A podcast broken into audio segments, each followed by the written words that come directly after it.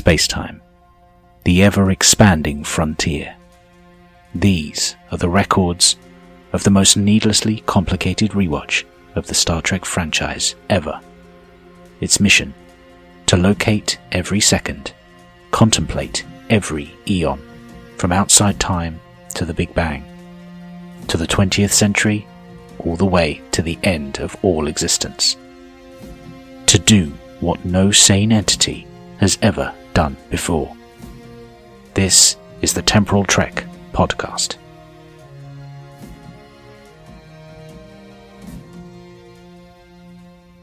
Hello and welcome to the Temporal Trek podcast. We are in Chronodate season 3 episode 16 of the podcast and season 1 episode 14 of Enterprise. Uh, I am not alone on this Shadow of P'Jem. It's a callback, a direct callback to a previous episode, the Andorian incident. I'm not going to be alone. I'm going to just pull up Dan, who should still be in the Temporal Investigations uh, waiting room.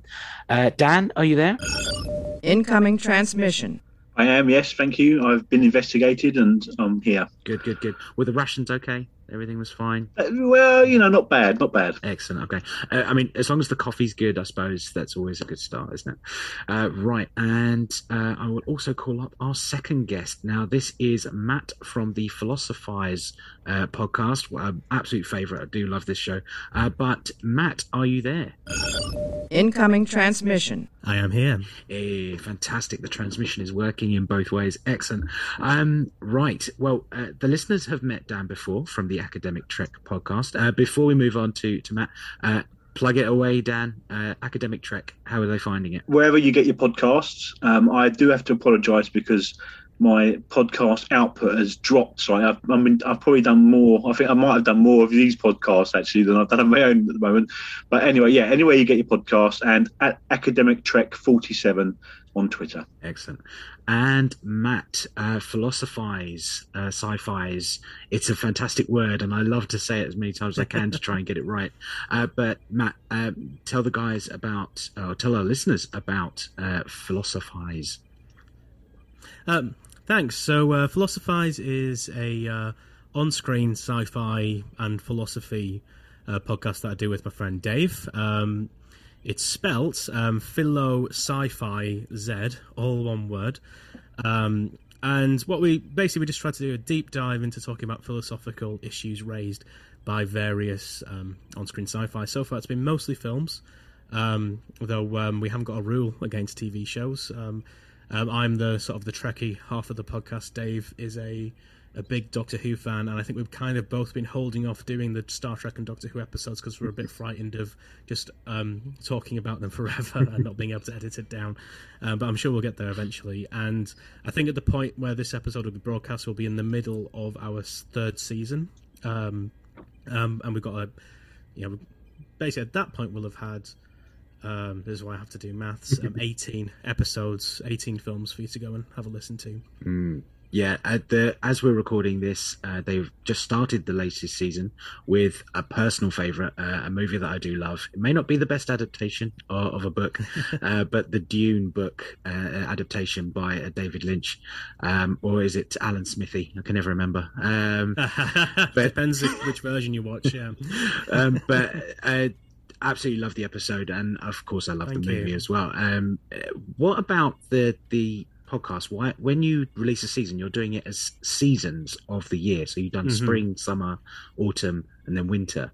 Where did that idea come from? Uh, I think it's a really interesting idea. I just never thought. So actually, oh cool. Um, so that that's um, so I sort of do the editing. Dave does all the project management thing. Um, and basically his his plan was he worked out how long it would take us to do 100 episodes. Uh, based on a very optimistic amount um, sort of divvying up of work, and I think he worked out at four years. But then we had a bit of review after season two, and we did decide actually three seasons a year is probably as much as we can manage with our other other engagements. Um, so um, so it's going to be three seasons a year now. So I think it's five years to 100, and that basically that's our target. If we get to 100, then then we'll decide if we want to carry on with it. But that's our big sort of Very cool. thing. I hope I've got permission to say that. Um, he's a bit. Um, he does like to compartmentalize knowledge, but yeah, I guess I've soft launched Dave that, um, that bit of information. I'll, I'll talk to myself now. Uh, edit this bit into the extras, the bloopers reel. There we go.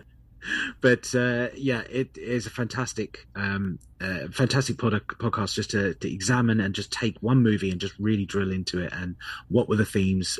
Was this what the intention was, and what is the thing they've delivered that we, the audience, maybe see differently to what the creators made? Um, and that was certainly something that came up in this in the Dune episode as well.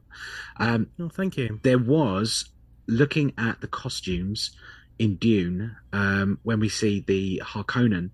Um, there was an element of those costumes that I thought were in this episode that we're about to discuss in Shadows of P'Jem Oh, yeah. with the little shantytown guys. Um, so I thought that was a that was a, a good sort of segue for me to say that we're going to be going into the Enterprise episode. Oh, look at that! There we go. I'm trying my best to get good at segues, and I'm just terrible at it. So there we go. Um, yes, so Shadows of P'Jem is the reason I've called you guys here before me. Um, but uh, before we move on, it is customary for our newest guest to talk about how they discovered Trek. Uh, in the first place, in general, how did you find Trek, Matt? So I mean, Star Trek's kind of been in my life as long as I can remember because, uh, um, I mean, so I, I was born in nine, uh, so '88, so I was very young while Next Generation was being broadcast, and I can remember my my mum didn't really like Next Generation that much, but my dad did, and they must have been broadcasting um, repeats of the original series at the same time because I can remember distinguishing between Orange Star Trek, based on the titles which my mum liked, and Blue Star Trek, which uh, my dad liked. Although when I saw season three of Star Trek, which has blue titles, I was I was kind of thrown by that. Um, and so it's just al- it's always been around. Um, but the point at which I actually started watching it for myself was um, during Voyager when Species eight four seven two happened. I can remember not really paying that much attention to it. But my dad was watching it, and my dad was like, "Oh my god, look at this! There's there's the a species that could destroy the Borg," and I was like, "Whoa!" and absolutely um, hooked into Voyager from there. And then I did the first time I watched a Star Trek series, series start was um, Enterprise. I, I watched it as it was broadcast for the first time in the UK. I did drop out um, just because um, back in the day when you know there was competition over what was on the telly, and it was obviously it was on Sky, so uh, it wasn't something I could watch in my room. And you know, it's yeah, I, I kind of dropped out of it, but then. Um, in the middle of my degree, I just thought, you know, what, I'm going to watch all of Star Trek, and Enterprise was actually one of the first ones I um, I watched all the way through because I saw uh, the the mirror the the mirror universe episode from season four, and I was like, what the hell happened to this? Because I remember it being this kind of quite not very exciting series. Um, you know, that, um, you know, I think before the new Trek, which is obviously more controversial, it was everyone's least favorite. Um, although I, I, always kind of liked it.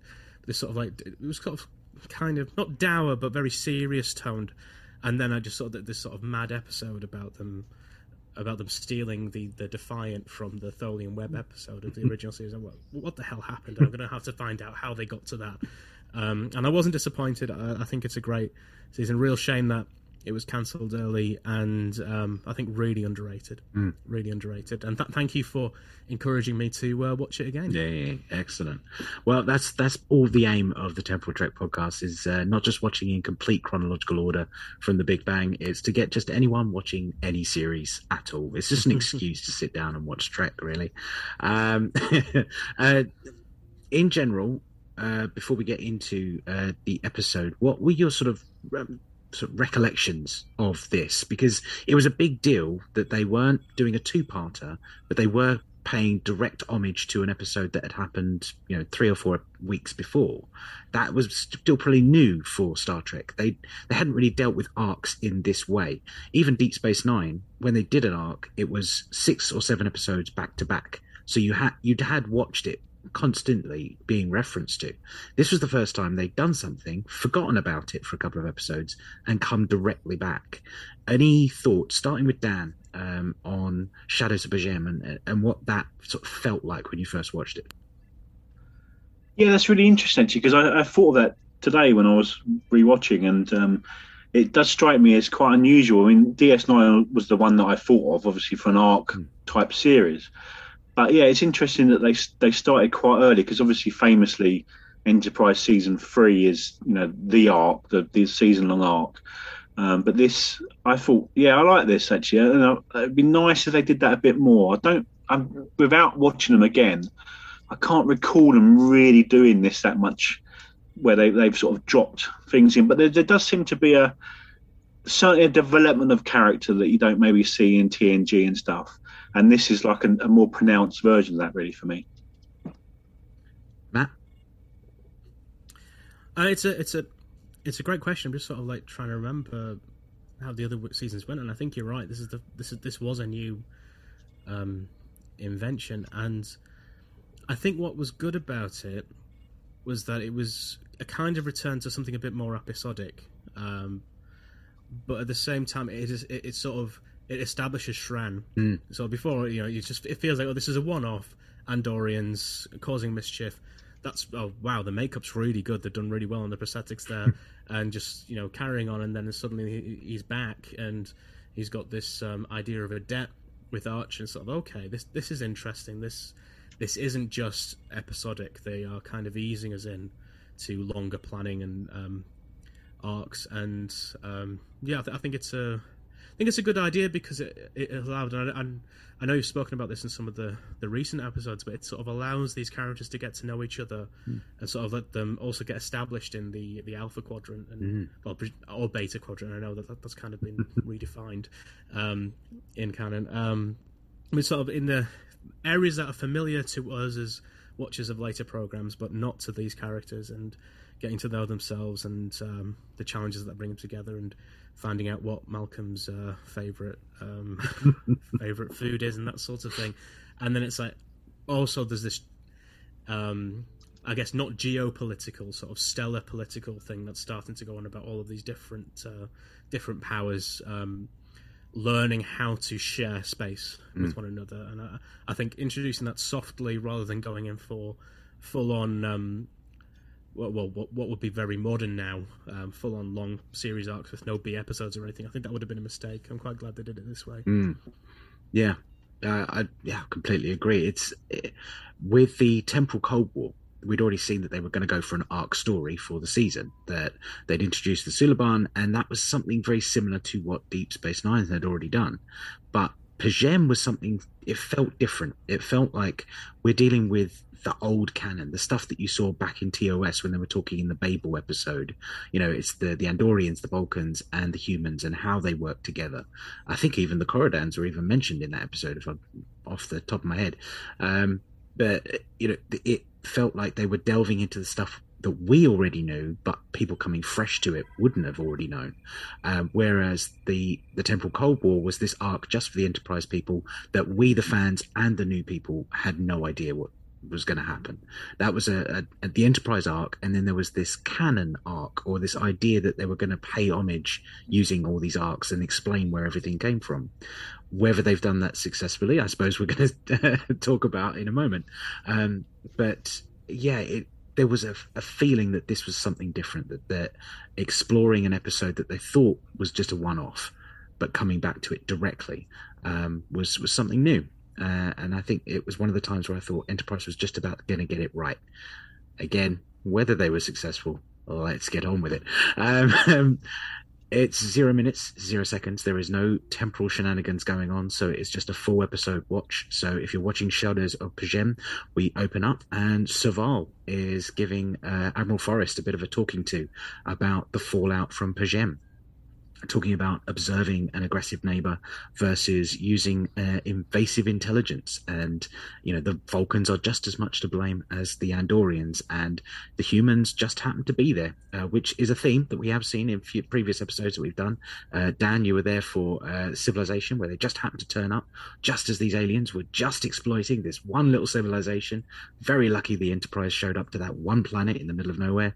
Um, but you know the humans just happened to be there uh, and they managed to uh, you know, break uh, the cover uh, this whole scene uh, all of it that it deals with is something i wanted to see the direct episode after Andorian incident. It's something I mentioned back in Breaking Ice when I was with uh, Jen from the Snap Trek uh, podcast.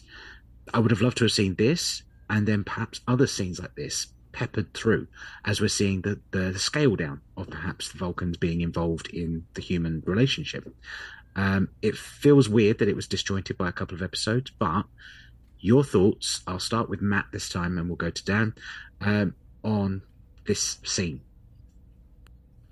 Well, I, mean, I think it kind of works that it's delayed because um, one of the themes is just how out of touch they are with Earth. So there's there's greater distances mm. involved, and you know it, you know maybe diplomatic um, events do take some weeks to pan out.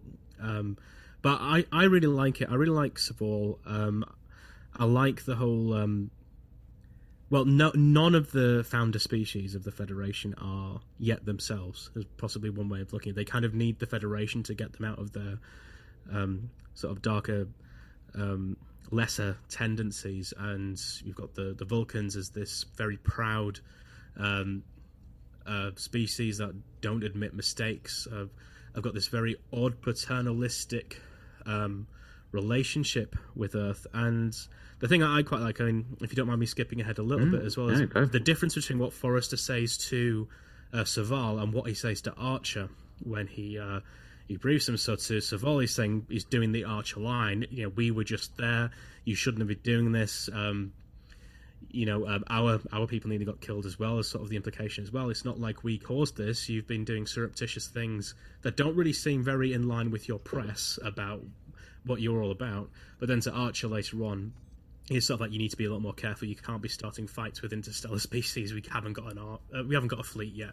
We, you can't be doing this. Be more careful um, which I think shows um, really good leadership on mm. Forrester. I think he's probably the only admiral um, that has no real complications, and you know, usually the admiral character is introduced in Star Trek to be an obstacle, or, mm. or the Commodore character is used as an obstacle, or someone who's getting things wrong, a bureaucrat who's getting in the way, or is um, outright corrupt in the case of um, Admiral Leyton and Vice Admiral Leyton in um, Paradise Lost, mm. Deep Space Nine, who's doing a whole coup and even the even the the second nicest admiral in um, classic Trek, obviously, is an, another nice admiral in Discovery, but in in classic Trek, being I can't remember his name. Is it um, the one who works with Sisko Seems nice, but then mm. he's got his, he's working with Section Thirty One, so it's you know the admiral class are usually portrayed quite badly, whereas uh, you know th- this admiral just seems to be really nice, really sound, doing his job properly, and it's nice to see. Um, I guess apart from Kirk, but then he wasn't a very good admiral, was he? That's the entire point. He was so bad at being bad that they kicked him out. That's it. Yeah. Yeah, exactly. uh, Dan. Yeah, I really enjoyed this uh, um, scene as well. Actually, I think you're right. There's there's lots going on. You know, there's there's the agro Vulcans. They're all a bit, you know. And what I, I noticed from my sort of um, interest in art, um, how much glass there was in in the, the the room. You know, I know that the, the, the, camera was behind these sort of glass bottles and stuff, and it was all. Yeah, I, I don't know why. Uh, Admiral Gardner clearly has got a bit of a thing about glass. I mean. So that was probably that probably wasn't what they wanted me to take from the scene, but that was certainly uh, one of the things that uh, I um, picked up. And yeah, and it's lucky the Vulcans aren't emotional, isn't it? Because you know what would have happened if they were. That's very true. You know, yeah. if it had been yeah. the Andorians sending an, a representative and just you know breaking the glass, and there's Soval defending himself in a you know Vulcan Tai Chi whatever um, stance, yes, that's very true. Actually, yeah. Um, I, I, I, the general argument that they're giving is you know it's observing an aggressive neighbor, security versus invasion of privacy. That's a big subject in and of itself, and could probably have been the focus of just this episode do you feel it should have been the focus of this episode over what we eventually will be discussing? I think it would have been very, very interesting, yeah. And but I've got some thoughts on the rest of the episode, mm-hmm. and maybe I'll leave that for a bit. But um, I, I, think they could have done quite a few different things. Is the answer to that? And and this that would have been one really interesting um, thread to sort of pull at. Matt. Um, I'd say, I mean, that that would have been an interesting thread to pull out, but on the other hand, I think what the story we do get allows to happen, it breaks a deadlock because the Earth and the Vulcan governments are in a complete deadlock at the beginning of this episode, and it's not clear um, how they're going to be able to um, get out of it. Um, uh, in in Archer's words, um, T'Pol is going to be used as a scapegoat, but that's unlikely to to really restore the diplomatic relations. However, what does happen on the planet in a, in an instant that actually, for a brief moment, has the Andorians, the humans, and the Vulcans all working together um, to get out of the situation by accident, um, and does allow a kind of of a way out. So, I mean, m- maybe what's good about what we do get in this episode, even though it, it, it is odd in some in some ways, which I think we'll probably get onto, is that it allows all of the parties in this to reassess their priorities a little bit. Something real happens, a real incident, Mm. um, and they're able to come back to the table, presumably because um, Earth and Vulcan are, are back onto status quo terms in the future, I believe. Mm. So yeah, that, that that would be my take on that. Yeah, absolutely. Uh, before we move on to the credits, uh, and it will be your chance in a moment, Matt, to mention whether you like the credits or not. Um, there is a mention of uh, Captain Gardner, who would have been a far better choice uh, because Archer is too impulsive. Now, the nature of Temporal Trek means that we've already seen First Flight from season two first, and there was no mention of a Captain Gardner. Uh, now, there was an eight year period from when First Flight happens to when Archer eventually captains the NX 01 in Broken Bow. So, in that eight years, perhaps Captain Gardner wormed his way through after A.G. Robinson proved himself unreliable and Archer also went behind the Vulcans back. Uh, but again, it's another captain. It's another part, as I said way back when we covered First Flight, of that that build up to the NX program that I would love to see, whether it be a short trek, whether it be a book that just covers the early days and it's like um, the Mercury program for and the Apollo programs. Perhaps we get a you know the right stuff, but it's the NX01 program. Um, I would love to have that compendium uh, from A.G. Robinson all the way to Captain Gardner and then to Archer. Um, uh, I just wish that they could have done that.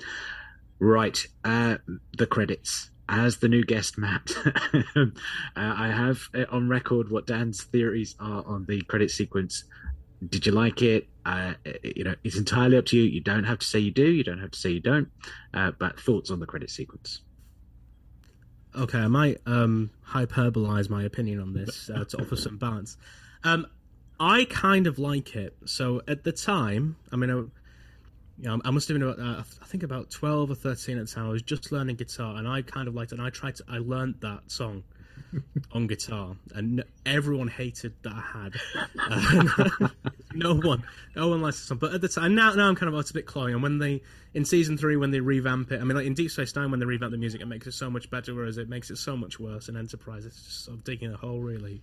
um, but what I like about it is is the song. You can see what they're getting at. Now, if we take away the um, the music, say when they do in the that Mirror Universe one where they haven't got they've just got like creepy Mm. music in the background. But you know, the what they're doing with the montage of sort of showing the NX program as this fulfillment of progress throughout um, sort of human history, sort of trying, which is the story of Star Trek. You know, we will progress, we will get better, and and the lyrics of it sort of do um, harmonize with a lot of the, particularly with the idea of the Vulcans sort of helping but not helping and slowing. I mean, Archer seems to believe that they've been slowing humanity down, whether they have or not. We don't really know. Um, I don't know. I, I think I don't know. I think it works, but it, it doesn't work as a uh, as the opening to every single episode. I don't think it sort of it makes a point very well, but then um, you know I can uh, you know it's it's not the greatest song, and you kind of have to listen to it all the way through. Apart from like Netflix skip thing, but I would say it is far superior. Although I do I do like the new track programs. It's far superior to any of the track in, new track intros um, where I, th- I think the music's quite dull in uh, Picard as well. I mean, I like the bit at the end with the little flute, Mhm. but um, but you know, I just I, I think they've just kind of stopped bothering trying to figure out a good Trek intro. Uh, actually, Lower Decks, Lower Decks is okay. Yeah, I was about to say like Lower Decks. I, I think is a The trouble is, actually, Lower Decks is the same problem, except it's with the jokes. So Lower Decks has jokes in its one, but it's sort of like jokes only work once, maybe twice. Equally, this point they're making with the montage, and you know, you know, it's been a long road getting from there to here. That whole that whole arc, you know, so you get you get the point off that the second viewing, and sort of, you know, maybe they could have just like took that off. but you know, obviously somebody really liked that song. Very Either that or Russell Watson had some skeletons in the closet about the production team and um, was able to extort it to be on there forever. And for legal But there's legal my- reasons, we say no, he did not. That's absolutely but yeah, so that, that's my hyperbolized defense of it. I I, th- I think it is good with caveats.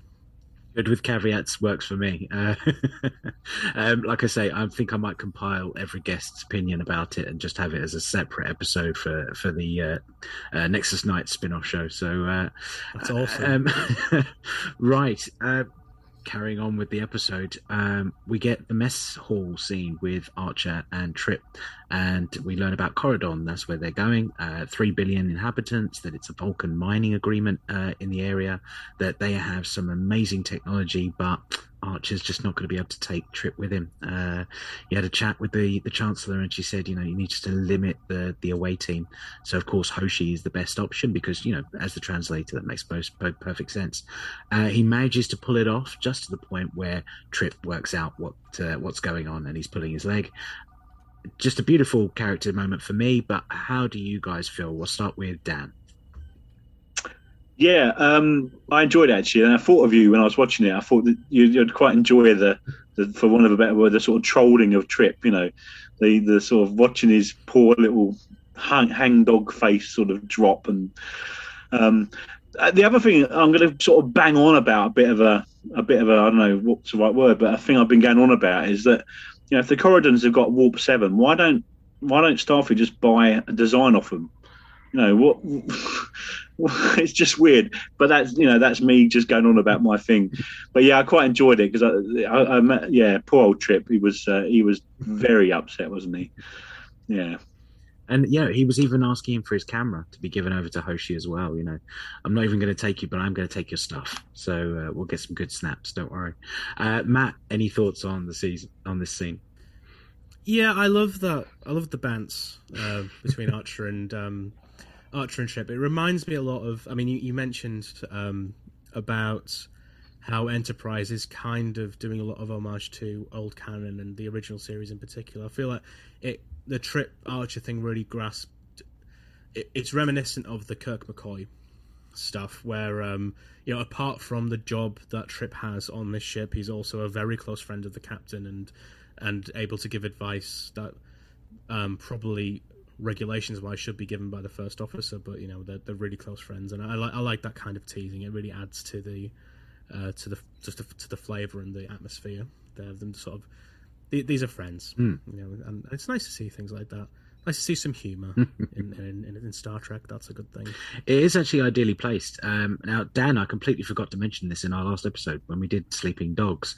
Um, there was a lot of teasing from Trip towards Archer about Klingon culture, and you know they're going to kill you if they sense any weakness. And he was like, "Be strong," and that, that's all he did before he had to go into the, the room with the Klingon female officer. Um, it- but it felt like this scene was a perfect bit of revenge uh, from. Uh, Archer towards Trip because of all the teasing we'd just seen in the last episode. So it's quite believable that this conversation was going on within weeks of Sleeping Dogs as well. Um, so uh, just because this episode is playing at this point, you could see a throughput for the characters between uh, between there and then. Archer and Forrest. So Forrest has now got back in contact, as we've already mentioned, uh, and said that he's found out that the Andorians have actually attacked P'Jem.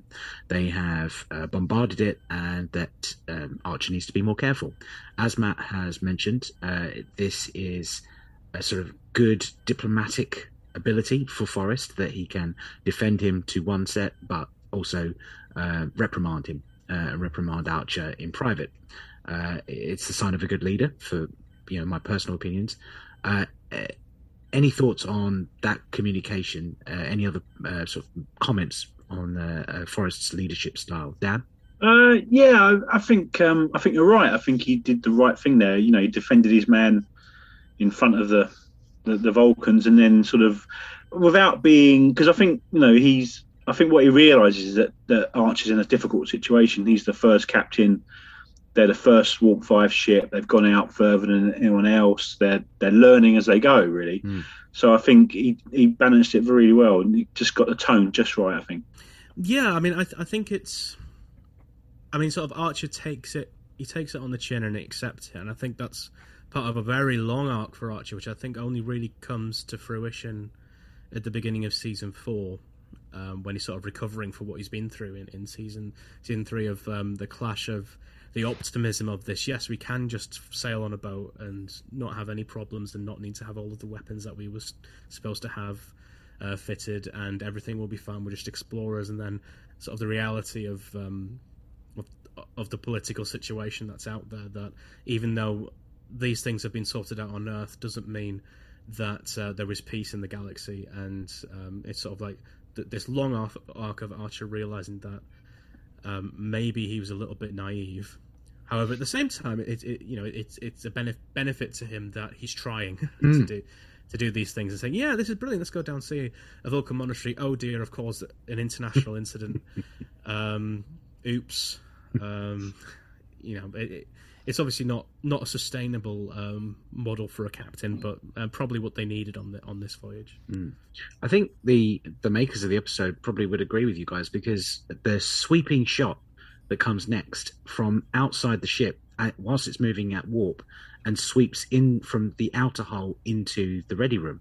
Um, it's almost like we look at all the wider picture, and now this is the direct consequence for Archer from an artistic point of view, that's how I would have interpreted it as well.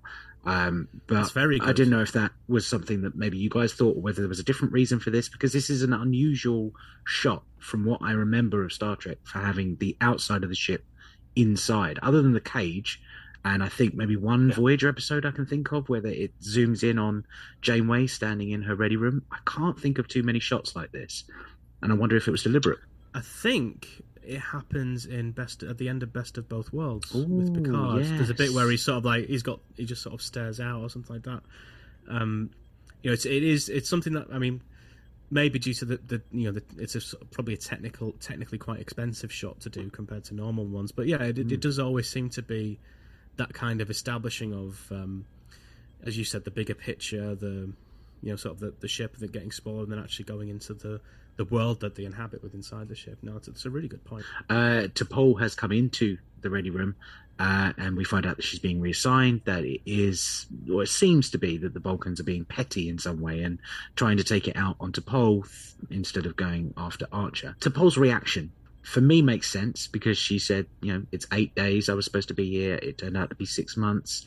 Uh, you know, it, it, doesn't sound like an emotional response because if they are, uh, taking away the joint operations, naturally they won't have joint crews. They won't have a Vulcan representative on Earth's ship, no matter what, whether it's the NX-01, whether it's the NX-02. Uh, it, I know Archer is sort of maybe taking it upon himself and saying that this is an emotional reaction, but actually, T'Pol makes a good point. It does seem like the logical next step to remove any representatives. You know, diplomatically, you would probably remove your ambassadors from a place if you are withdrawing your relationship. Uh, so this would just be a next step. Uh, yes, we can read between the lines, but it seemed like a natural reaction. Dan? Yeah, do you know, I was really impressed with this scene, actually. I think um, it was played really well um, particularly by T'Pol. I think you know, on the surface, totally cool. You know, it was only meant to be eight days. It was you know all that stuff, but actually, you could literally see how upset and sort of you know annoyed she was by this. so I thought that it was played really, really well. Um, and I think it's really nice as well. With you know, Archer was clearly upset about this as well, and it's something that we've sort of banged on about a bit about the way that all the humans hate all the Vulcans, and but actually you really see in this moment a very genuine, you know, affection and respect for T'Pol from from Archer there, and and and clearly that. Uh, T'Pol is upset about being taken away from the, the Enterprise as well. So, yeah, I thought it was very good. Oh yeah, I, I, I agree. I mean, it's uh, it's that peculiar, it's the peculiarity about about Vulcans of they repress emotions, but they have got emotions, and mm. I hmm. think. Um, I mean, obviously, what happens with them, T'Pol's emotions later in the series is is, is more complex, but um, it's really good when you see the actors who play these Vulcans um, having that balance between an out to, outward um, logic and everything's fine, and then sort of clearly there's something that certainly Kirk would want to call an emotion. What's going on? Which they will obviously they all deny it's not an emotion, and all those arguments. You know, I'm not. Um, you know, I'm I'm not um, irritated. I'm perplexed, or whatever it is. You know, they always find another word to describe what it is that is less emotional. Um, but yeah, no, r- really well acted. Mm. I, I think a really good scene. Right. Well, carrying on from there, uh, from that moment, we then get another change to Archer's travel plans. So no longer is he just taking Hoshi and just taking Trip's camera with him. He's actually going to be taking only T'Pol. That they're going to spend some time together. Um, it, I can see the the argument of wanting to spend more time with her. That perhaps he can maybe change her mind to be a bit more proactive in fighting against the assignment. Do you feel that maybe he should have still brought some other crew members to maybe offer other opinions, maybe bring Hoshi, having just gone through a mission in Sleeping Dogs, that there was, you know, uh, uh, someone she's worked with closely, someone who understands the Vulcan language, who can maybe empathize with her on a cultural level, perhaps have other crew members that she's interacted with. Even if it was crewman Cutler, someone who has been fangirling over the Vulcan culture, and maybe play on her uh, ability to maybe play through to, to Pol. Do you feel that just the two of them was enough? I know why they've done it for the episode, but should he have brought more people?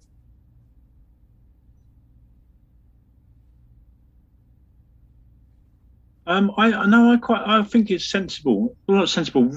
Um, it makes sense because, again, you know, I think Archer is even though it's not been that long a period they've been sort of working together. He, he's genuinely upset about this and genuinely angry about this, and I think he's he does. He he, he thinks it's you know she's going to be gone in a few days and he wants to spend some time and and yeah. So I mean, yeah, maybe they could have brought someone else, but again, as you say, for the plot, it doesn't necessarily make sense, but. I can understand why it was done that way. I mean, I'd say it's one of the few um, away team assignments in Star Trek that actually makes sense because you can see why he's done it. Um, I've long since given you and me both. You and me both. Yeah. It's always the A team who's selected, you know. Yeah, yeah. Just on like a you know a leadership level, he wants to. This is someone he wants. Yeah, even on a friendship level, he just wants to spend a little bit more time. Um, I mean, he possibly hopes that she's he's going to persuade her to fight it, but I think there's a much more human thing of he just wants to. Um, wants to spend it, as much time the only as reason that that before- thought cre- crept into uh, my mind that maybe there should be other points of view uh, was the Phlox scene. Before they get into the shuttle, Phlox sits down and says, "You know, you're still an important part of this crew. If they knew more about what you've actually done for them, and this is true. This is something we've seen, sort of very subtly sprinkled through all the other episodes. T'Pol has." offered a glimpse or done something that seems un-Vulcan like. Um, she's uh, put a list together of things to go and see, perhaps in the wrong order, but she's at least offered something to the humans to go and explore uh, against her better, better judgment. She's done plenty of things to prove that there's something different about T'Pol as opposed to these other Vulcans who've been stationed on previous Earth ships. Um, uh, he did walk away with some of the food off her plate, which is another callback to Dear Doctor and why he probably doesn't have people sitting down to have dinner with him too often. Um, so that's a callback to another episode as well. But the Phlox scene, um, uh, any thoughts? Starting with Matt this time.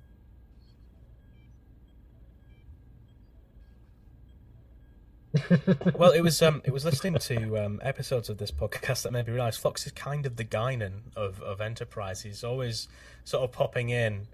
Um, I mean, I did I found the scene a little bit odd in some ways, but you know, sort of fitting this arc of like Phlox is actually really read up on everything and everyone.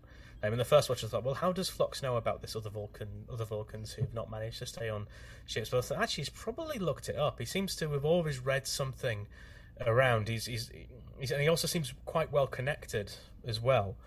Um, but it's kind of nice to have um, ha- have sort of the, the the sort of the mini arc of her um, going through this, punctuated by someone else saying, "So actually, you're really welcome on the ship," particularly from a, an, another non-human perspective as well.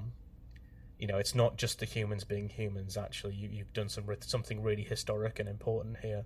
Uh, there's a reason why you should be able to stay if you want to Hmm. do it. Sort of encouraging And her to look out for it's herself. it's good that he's think- giving her a heads quite- up about going away parties nice. and social interactions, and he's at least trying to help her uh, in that regard from uh, perhaps avoiding something. Yeah. Uh, once they're in the shuttle, they are uh, then Absolutely. going down to the surface. They are talking about the transfer, of course, and you know. Archer is trying his best to hide that it's a veiled attempt to try and get her to rethink her decision. Um, but they are attacked by a fixed wing aircraft. Now, this is actually a little trope that I've noticed doing the Temporal Trek podcast. This is the second time we've had an Enterprise shuttle pod attacked by a fixed wing aircraft. It used to be the in the alternate timeline when the Nazis took over America. Uh, we had the um, attack fighters, the B 51s, I believe, uh, that attacked the shuttle pod. So it's the second time an Enterprise shuttle pod has been attacked. But the Enterprise has also been attacked by jet fighters in the 1960s. So uh, it's a little time travel uh, trope that has sort of now come into the mainstream of uh, the prime timeline where you're getting attacked by fixed wing aircraft. It's a really weird trope. Don't know why I'm mentioning it, but it's something that comes up with uh, the Temporal Trek podcast. Um, but we find out the, the shuttle pod is armed with little plasma weapons. Like we get a little bit of pew pews going on. We've got some uh, we've got some X wing uh, Star Wars fighters. Shit, dare I cross the streams with other things? But it does lead to the third in the Enterprise trope of Archer abductions. My name is Jonathan Archer.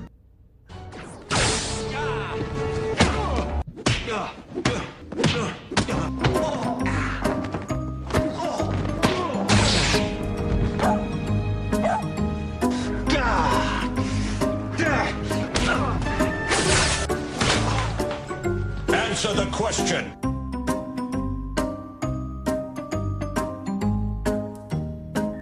Yes, Archer has been abducted again. This is his third abduction for season one. Uh, we are 14 episodes into Enterprise from the pilot. That's 14, and three of them he's already been abducted. That's a 20% average so far of Archer being abducted. Uh, uh, any thoughts on the abduction? So we're going into the Houdini scene as well, of them being tied together. Any thoughts on, you know, being abducted again? This is where the episode has gone again. Um, uh, starting with Matt.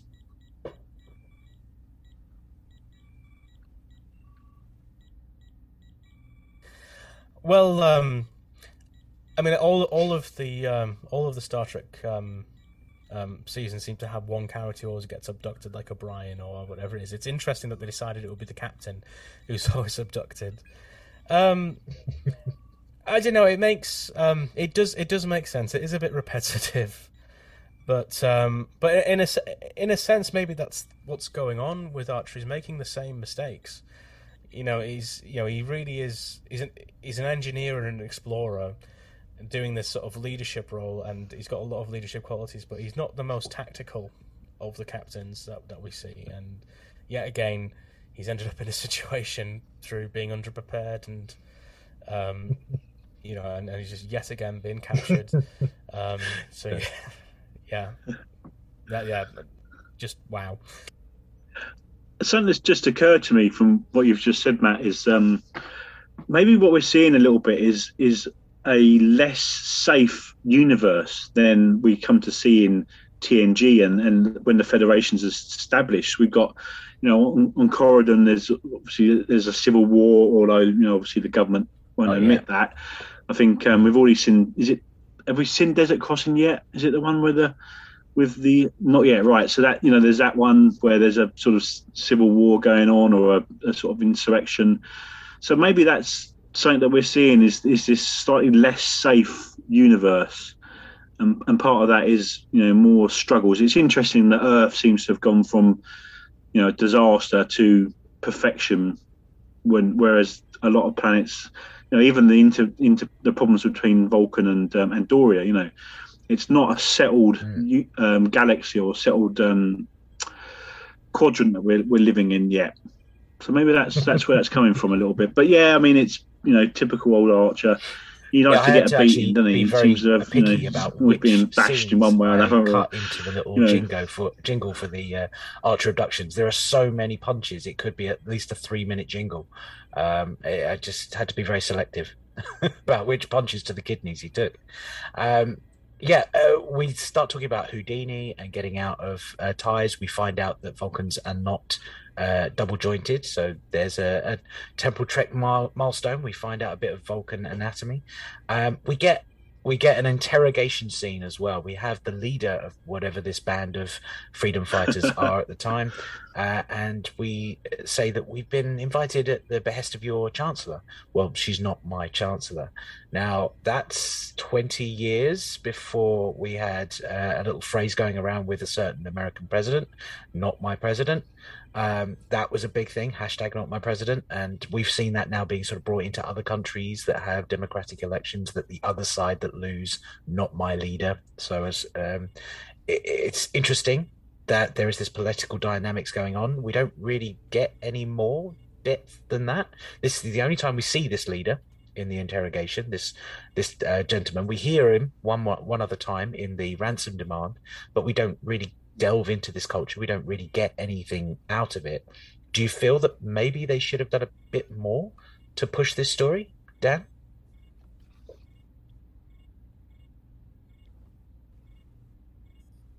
Yeah, again, I think you know, I think maybe if this was being made today, we'd see that. You know, it would probably be a whole episode about sort of political intrigue, but it just wasn't. I don't think really, certainly not the way Trek was made at that point and I think maybe that's you know that's why we don't see it really. It just maybe wouldn't even have occurred to them to have put that you know to spend an hour talking about the, the political situation on on the planet, you know. Um, but yeah, um, yeah, that's what. Yeah, I think that's probably what it is. It's more to do with the way stories were told then, certainly Trek stories. I think it's. I mean, I don't know whether this was a conscious decision or not, but I do think it's applicable to what's really going on here because what we've got is um, the Andorians and the Vulcans involved in a proxy war with um, vying for this place to be like a buffer mm. state, which I think is really going back to original series. I mean, I think every interaction with the Klingons, almost every interaction with the Klingons in the original series was that setup. Both the Federation and the Klingons are trying to get dilithium from a more primitive, um, less developed, um, uh, less economically powerful uh, civilization and coming into conflict there. I, I think, uh, uh, you know, it's and we basically this is part of an arc of us learning. Well, the first things we really know about the Andorians, who had been underdeveloped in previous uh, series, mm. and learning about what the Vulcans were before the Federation. You know, they, you know, they're definitely not the Vulcans yet.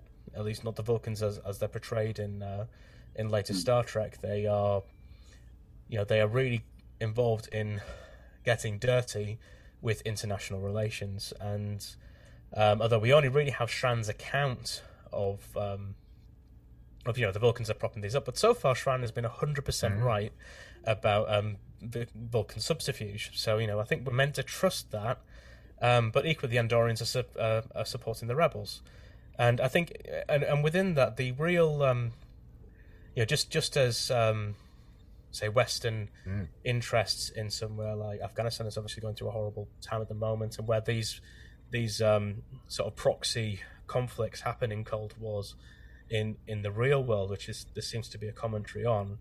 We only really focus on in the West on the Western interest in it, and here we're only getting the human, Andorian, and Vulcan interest, and the whatever the hell is going on on that planet isn't what the episode's interested in because it's not what the humans are interested in. They're just interested in getting their captain and their first officer back. The Vulcans are just interested in maintaining status quo. And the Andorians are really, I mean, Shran's there to help Archer, but he wouldn't have been there if it was, if if the political situation wasn't also such that he'd get away with going in and um, you know interacting with the rebels on that. So, um, so yeah, I, th- I think it's applicable. Uh, whether that was deliberate, I don't know. I'm gonna I'm gonna be optimistic and say you know they were going for something like that. But there's a lot. Also, this feels like a very pastiche episode, like almost like they. Um, I mean, I presume a lot of these times they write like maybe something like Morecambe and Wise used to do this, where they'd put like sketches on a post-it and put it into a hat, and then they sort of pick it out, and then that would make the episode. it might be that they picked out three three different story ideas and tried to do them all in one because they've got to do the one episode, and it, and it kind of works. And maybe they just didn't really have that much material like on that. the uh, yeah that that would make the most sense to me because in, in this, it uh, seemed like they had war. a bigger story that they could have told mm. but didn't. And yes, I imagine if they are just pulling uh, stories out of a hat or just trying to you know bring it into a 45 minute format yeah you're not going to spend um, uh, talking about this one planet that we're maybe we're never going to see again um, i do like that the next scene, we then get the Chancellor talking to the crew and giving a very politician's way of talking to somebody of like you know they are almost certainly not going to be harmed. And then reed is the first to sort of say almost certainly.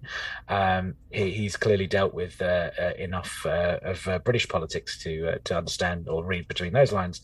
Um, you know talking about isolated incidents we get um, everything in our power we will do to try and get them back.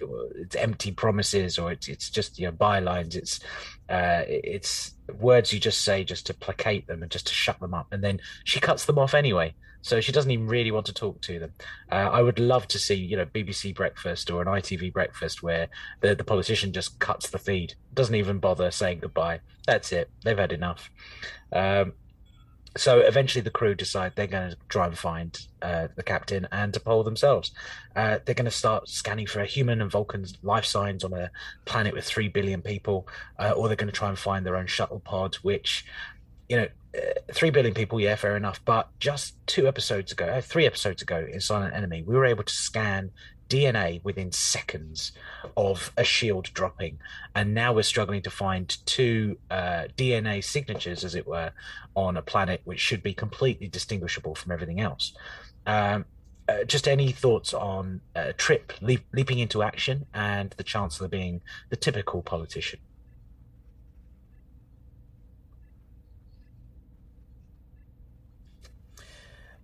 Well, what I love about the Chancellor being the typical politician is it just shows how little power Earth have at this point. Um, the the thing it reminded me of a bit is I watched recently the, an episode of um, Star Trek where um, mm. Picard's trying to get in touch with Gowron and he ends up speaking to like the junior undersecretary of so and so, and he is absolutely shocked and surprised that he's not been able to get on the on the bell to to Gowron. Not just because he's done him favors, but because you know he's the flagship of the Federation. There's a certain cachet that comes with it. Whereas here we have the flagship of, of Earth, and th- this much less powerful planet does not care. Um, really, it's just of yeah, no, we'll do our best, but you know there is you know there, there's no fear, there's no power, there's nothing to really force this planet to uh, to, to care that much about rescuing Archer and T'Pol. Um, and I think I, I just I just think it's a really good statement about where we are in the timeline. You know, this is not the Federation. This is Earth is nothing. It's um, there are there's a lot of human centricism in Star Trek, and and you know, yeah. and I think I think that the message of the series is there's something particularly human that causes the Federation to come together. But at this point, no one cares about the humans. They don't never heard of them. Um, strange. They smell funny. Um, it doesn't matter. Um, we'll just we'll send them we'll send them some flowers and everything. There is a fine. suggestion actually um, uh, in yeah, the so earlier scene that, it, I, I that this is like a puppet that. leader the, that has been installed by the Vulcans. Um, any thoughts on maybe the, the, the reason that they were cut off in anyway was because that was what the Chancellor was told to do.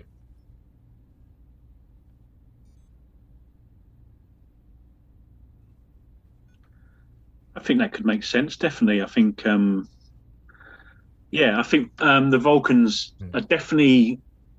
I think we've sort of touched on this, but the Vulcans are are definitely fingers in pie time at the moment, aren't they? They're very dupli- dupli- oh, I can't even say it. There you go. We can cut that bit out, um, or leave it in for a later episode. um, they're you know they're very controlling. They're very they're very sure of themselves, um, and yeah, I wouldn't be surprised at all. You know the way I think we we've got two or three sort of um, view screen scenes. So we've had the one before. I can't remember if that was the the um, Vulcans or not. They were talking to, but and then we've got this one with the Coridan government, and then we've got another one. I think later on where he comes onto mm. the ship, and they are, you know, they they would drive me mad. They would drive me mad. I don't blame the Andorians to be honest with you. If I, you know, I don't blame them at all. And I think um, what I thought was quite interesting about the scene we're just talking about the gung how gung ho Malcolm was again. Absolutely. He was like ready to send down a sort of whole, you know, invasion force in order to, you know, I think you know we was probably expecting a missile at some point, but it didn't happen. And, and I don't know, but I don't know if this is for Trade but Trip is full on redneck, isn't he? In this episode, his accent is I don't know whether they sort of said ham it up, but he's really like properly full on, you know, with his sort of southern drawl and stuff. Um, but yeah, as as far as the Vulcans go, I, I, wouldn't be surprised if they're putting strings in the background because you know they're obviously already angry about P'Jem with the humans, uh, you know, so they might be in the mood, you know, and obviously with no emotions they wouldn't do it. But of course, as we all know, they they're, they're probably the most yeah, emotional. it was one of those moments. Species in Star Trek. Is this really. a trait? Trait? And was this something would that made me hate the character uh, or dis- dislike the character at least season one? And I couldn't. I don't know. Him standing up for his friend and getting more southern because of it uh, you know, I've had plenty of friends who get angry, and wherever their accent is from gets thicker, the angrier and more emotional they get. So I think I could kind of see where that came from, but it was very close to becoming a tratrid. Um, I don't think there is any instances of my hate of Trip or my dislike of Trip from season one, um, but uh, uh, I think it's one of the few times he gets away with it. Um, yeah, I, moving into the other scene or the next scene after that, we go back to Archer and T'Pol, and they're talking or trying to escape. And Archer is saying, you know, maybe the Vulcans want their database back. I think that feeds into this idea that the Vulcans are getting their fingers into the pies. With Earth, they tried it a little bit differently, and they were about offering a bit of information and standing back. It's almost like Coridan, they got in too deep. So they had this mining agreement. They had all of this. Now maybe they're using it as a staging area to build a fleet or some something. You know, which is why the Andorians are trying to subvert it and getting in on the the underclasses, as it were. Um, but with Earth, they've already learnt those lessons, so they're they're gradually having uh, a much more distant hand, and now realizing maybe that was also a bad idea because now the Earth people are taking advantages and destabilizing sectors, as um, Soval was saying earlier. Um, there is the escape attempt. Uh, there's first it was a trust exercise that reminded me of my uh, GCSE and A level drama of uh, leaning on each other's backs to try and stand up. Uh, then we get, you see, I read up a lot about this episode, and apparently this was accidental. The forced moments of uh, them falling over into each other and T'Pol's chest going into Archer's face was complete accident, and they just happened to stay in character so well as pro actors that they are um, that they didn't, you know, crease up until uh, a cut was was rolled. It still feels like it was a bit forced, and did they need to leave it in the edit anyway? Uh, because are they trying to be tantalizing? Are they trying to force a relationship? It's the other things that I've said in previous episodes of scenes that do they need to be that much uh, in your face? The sexiness trek, the sexy trek of this escape attempt. Uh, Matt, did do you uh, have a problem with it or not?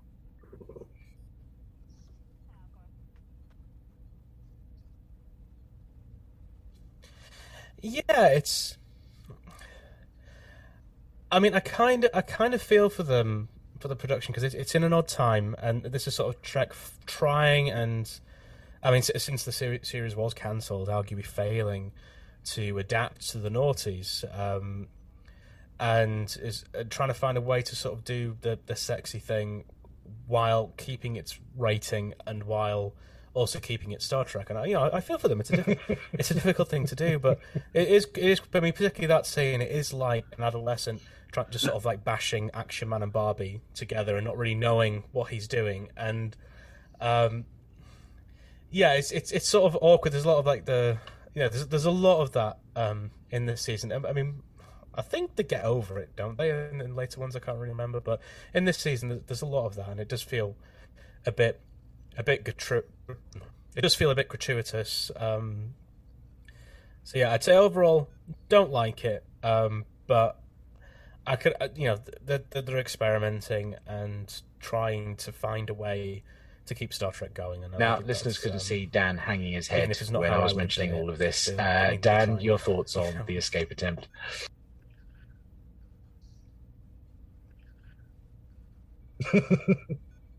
the, escape attempt itself was fine, but that that moment, I mean, you know, I mean, why? I, I, I know it was a different time and all the rest of it, but it, it, I mean, it was just puerile anyway. You know, it was so sort of, it was almost camp in some sort of way. I don't know. I mean, you know, it was just ridiculous. It was a sort of you know 1950s down the sort of of the beach, you know, the sort of um, saucy postcard type thing. You know, it was terrible. You know, so yeah, I'm just I, I find it. You know, when we look back at what you know, or look from this point. I mean, obviously we're judging history now and all that rest of it, but oh, you know, it's just there's so much Me Too going on, isn't there? Yeah, and there is there is actually on um, on Memory Alpha they do say that. Um, well, there, there is a report that during during that sequence it was a bit awkward, and they played Love Shack on the speakers while they were trying to do. Which I just thought, how could you possibly make a situation worse? You know, sort of like there's something wrong with this. I know. Let's play Love Shack. Um, so you know, this, you know, this is, you know, this. I mean, like, I mean, people complain about, um, sort of the uh, the discovery being more sexual and the swearing and stuff like that. I would say that the you know the in that line, the thing, the, the bit of Star Trek that makes the greatest mistakes and and and and you know goes a bit too far is probably Enterprise doing these things. You know, sort of people need to have a bit bit more of a memory and see when this was done badly. and um, yeah, um, you know, just I hope it wasn't as cringy on set as as that anecdote. Made. I hope that anecdote's not true as well. It is on the Memory Alpha though at the moment. I was reading it today. Um, but yeah, yeah. no, as I'm- we've said in the last I'm episode with um, Sleeping with Dogs, you know, we've a- just had a lower decks this was a episode, which has blown up Twitter about uh, nakedness and things. And I don't mind nakedness in Star Trek, but when it's forced to the point of perhaps uh, titillation and uh, for gratuity, that's the exception that I take. You know, it, nakedness can be in Star Trek. It's why it's there. I think is the reason. And you know, for a joke like the naked time joke that the lower decks were doing, makes perfect sense. It's also a cartoon, uh, but you know, it, you know, had it been live action and it were a joke, then fair enough.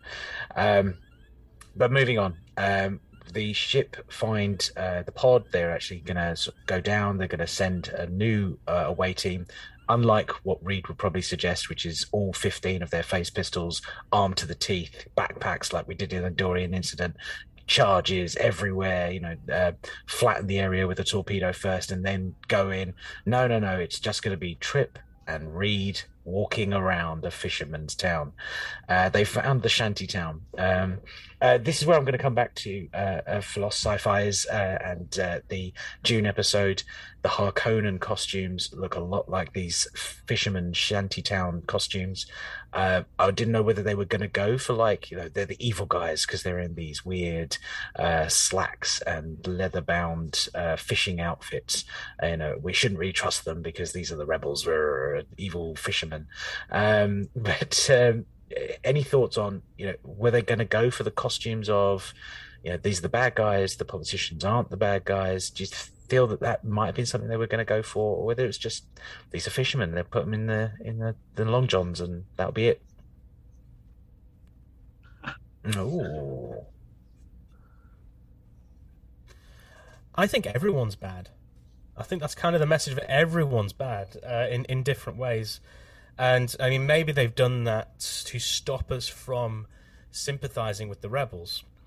Um, you know, I mean, there's obviously some sort of inequality going on because they say that they're a shanty town, so that, that's that's explicit. Okay, they're a shanty. There is inequality on this planet that the Vulcans are economically involved in, um, probably through. I mean, it- it's clear there's some sort of imperial involvement um, through, through through the Vulcans, which is against how, where you know we've been over genera- well, decades expecting them to act, um, and at the same time, however, um, the rebels are not to be trusted either. You know, they are taking people captive. They are, um, you know, if we're to believe Shran, and I think, as I said before, I think generally we're meant to believe the things that Shran say at this point, um, and they, they will just kill Archer and T'Pol at the end of it as well. So, like, which is not the way to. That's not the Star Trek way of affecting political change either. Um, so I, I just think you know it's sort of like it's a, it's a it's a way of signaling. No, th- it's not that these are the good guys and the bad. There's moral complexity on this planet. Um, so we've got the the signaling that the politicians are bad by being just just not caring at all about what's happened to these visitors who've been invited, these delegates, and we've got the signaling about. But, but yeah, they're, they're, they're completely signaled as evil. They're coded as evil. These these rebels. So it's sort of like no one's good, and we never see that just the civilians, as far as I, I can remember. You just you don't see who's actually living in the shanty towns is not part of it. Yeah, I agree. I- I think also there's that bit where I can't remember if, if it's um, Reed or um, Trip that says it, but we, not everyone lives in Emerald City, and I think there's also that idea of maybe it's you know trying to show that it's a, a poorer part of the of the city or a poorer part of, of the the planet. So maybe there's also a bit of that as well to to show that um, what's the word um, the poor Yes, poor yeah, aspect of, the, of the area. Uh, It's- it's a sort of shanty yeah, town I think stuff. So I think there's a bit of that as makes well. Much more sense that you know uh, everyone's got their vested interests and they are not necessarily aligned at this point. The Ni'Var has turned up, the Vulcan ship that's going to be taking to to Polo Road. Um, Ni'Var, Ni'Var uh, is a name that we will get to know in Discovery. Uh, Twenty years after this series was made, uh, the the Ni'Var or Nivaran um, homeworld being the aligned world of both Vulcan and Romulus. Um, Bro, ah, thank you very much. Um, it was purely. Uh, spot. it's like, That- what is the name of that, that ship? I'm sure I've heard Well that done. before, and it was literally just like looking through it. Um, but yeah, uh, I thought it was interesting that we're in an episode where everyone's divided, and we've got the ship Ni'Var. Twenty years on, the Ni'Var is the symbol of being together. Hmm, Strange. Um, I like little historical ironies. Um, but uh, we get uh, the, the mention of a swift tactical response, the Vulcan way of approaching a problem. Uh, and I believe, Dan, you had uh, a little insight as to where what this might be the beginnings of. Thinking of Discovery.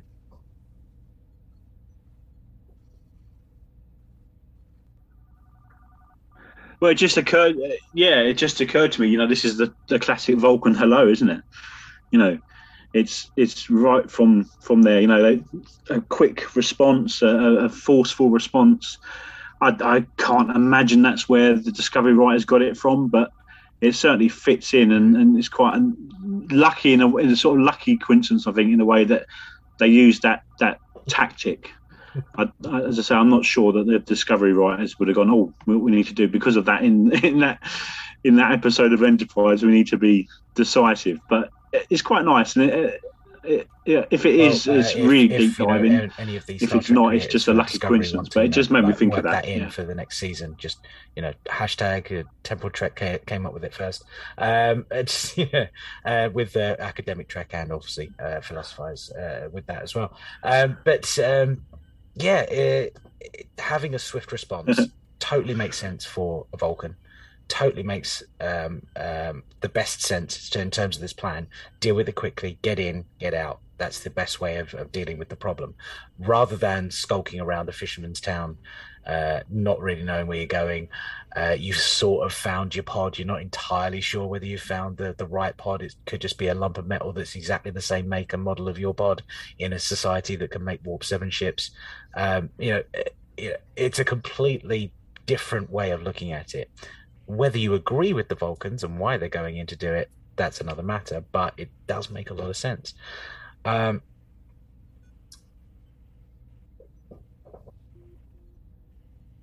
It's interesting actually that um, just occurred to me again that what we're seeing, what, what Matt's been saying about the sort of the way the Vulcans are politically and, and sort of uh, dealing with political issues in the, the sector and stuff, is very very different to this direct a- approach of the you know we've got on, on one hand politically and sort of geopolitically or whatever the right word is for space. Um, they're they're sort of putting their hand, you know, they're, they're working with the Coridans, they're controlling the Coridans, they're you know spying on the Andorians, so they're very sort of secretive or, or not direct, basically, and, and yet their, their their response to an immediate situation is to be very direct.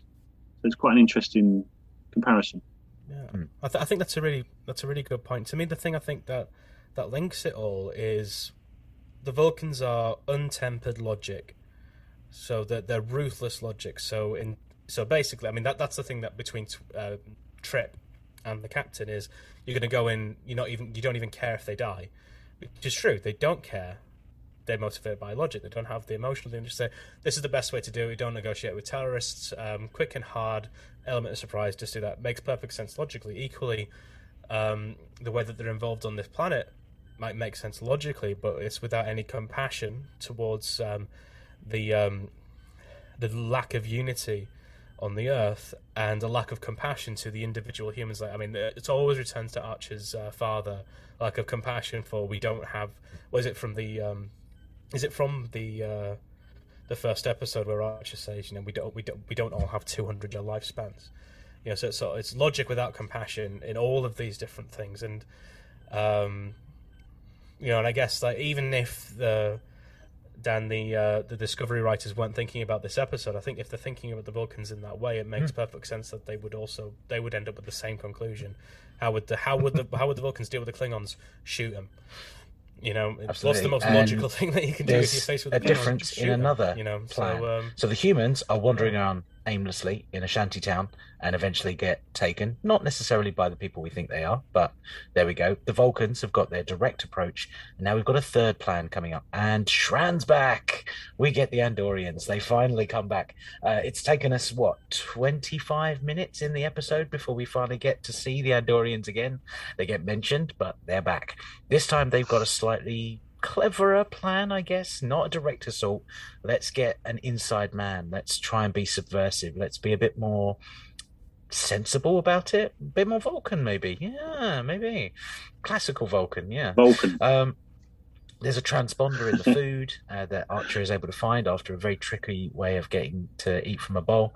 Uh, and Hoshi, uh, it's the first time that Hoshi being in control of the view screen made total sense to me because she can run the interference and then give them a bit of static and all this sort of thing. Whereas in previous times, eh, she's been running the camera, which seemed like more of a security thing to do, which should have been Reed's job. Uh, so finally, Hoshi is doing something that kind of fits with why she should be there. Uh, but I do like playing dumbfounded with Sopek as well, and, and saying, you know, we get we get shuttles coming here and there. You know, it could be anyone's shuttle. Who knows? Uh, but Shran is back, and they are in not only uh, with an inside man, they've got a layout of the plans. They know exactly where the guards are standing. They have done their homework. Uh, maybe having antennas uh, helps them detect this. I don't know, but that's a lot of information. Why they didn't just storm the place two days ago, I don't know. Um, but uh, any thoughts on the Andorian approach and, of course, Shran's return?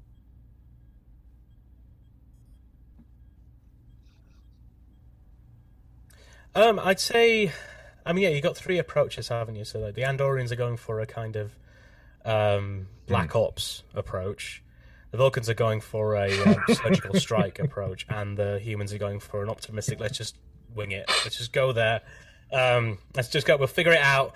Um, we'll sort it out thing. And then obviously, there's a, what's brilliant about it is you've got these three completely incompatible approaches, and uh, they don't work. Even though these spe- these species are destined to become, you know, really important allies, they're they're just on a collision course with each other on this. You know, there's, it's it's a miracle that they don't shoot each other, just even by accident, let alone the animosity. Yeah, I agree. I think, um, yeah, I, really, I like Shran a lot, and I'm glad he's he become more and more. And it's a real shame that we didn't get five and season five, six, and seven. And I think where he would have become a regular, and, and that would have been great. But um, yeah, it's, it's something that's just occurred. Well, not occurred to me, but I was thinking about earlier, and maybe this is the moment to say. You know, we're about to go into the scene where the, the they're saved and there's the shooting and all that, but actually, not a lot has happened in this episode. Really, it's been a very sort of static, slow episode, really. And I really noticed that the second time I watched it, I suddenly thought, hang on, nothing really happens until the last five, ten minutes, you know. And which is, I don't know, it's hmm. interesting because it's it's quite a dramatic episode I- in the end. It's it's weird that it's also a very sort of so long. It was quite a slow of paced one, Chekhov's really. gun. It's the uh, Chekhov's antenna of uh, the Andorians being mentioned in the first scene, and it took them 25 minutes to finally get around to showing them. Um, yeah, uh, it, it's not the episode I thought they would do. An episode that um, you, you think Shadows of P'Jem from Andorian incident, uh, you know, they're going to finally deal with the out the fallout. It's going to be all action, or it's going to be a huge ethical dilemma. And yeah, it's there's allusions to things. There's different scenes that explain that there's something going on. There are pieces, bits of pieces that we've been able to pull pull out in just this conversation, whether it was intended or not, making the episode. But there's not a cohesive ABC to this episode that really propels it forward in terms of pacing at least. And i, I completely agree it, it, not a lot actually happens. It seems to be set up for an action scene at the end and the explanation of why T'Pol gets to stay on the enterprise. That's really what this enterprise episode does. Um, it's just to make sure that she's there for the at least the end of mm. season one.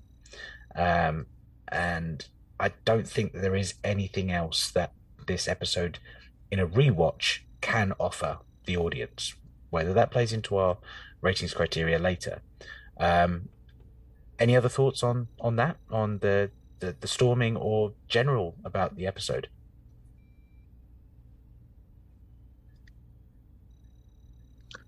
I think um, the one bit that I really noticed um, the Vulcans are a pain as ever. they appear and, and get you know get right in the, the way basically. But the thing that I that really struck me in this was the slow mo uh, cut. Oh, it was awful. Just it was so sort of cheesy, and like I just thought, oh god, you know, and the whole thing of him sort of moving up and T'Pol leaping in front of you know. I was, oh, really? You could have done it at full speed and it would have been fine, you know. But by slowing it down, it it really lost anything for me. It was, yeah, just, oh god, that's awful. I mean, I guess Star Trek does this quite a lot. Of the, you sort of you feel like something's going to be quite high stakes, and then it gets converted mm-hmm. into something that's actually quite interpersonal, and often just about someone saying the right diplomatic thing at the right moment, which in this case falls to Archer to uh, intercede on Paul's behalf with the with the Vulcan captain. Um, but I, I don't know. I mean, I guess. I mean, even though Voyager was the last to finish before Enterprise came out, I feel like really, to me, it's like this is what they're doing after Deep Space Nine, where those mm-hmm. scales are, are, just raised so so high after building.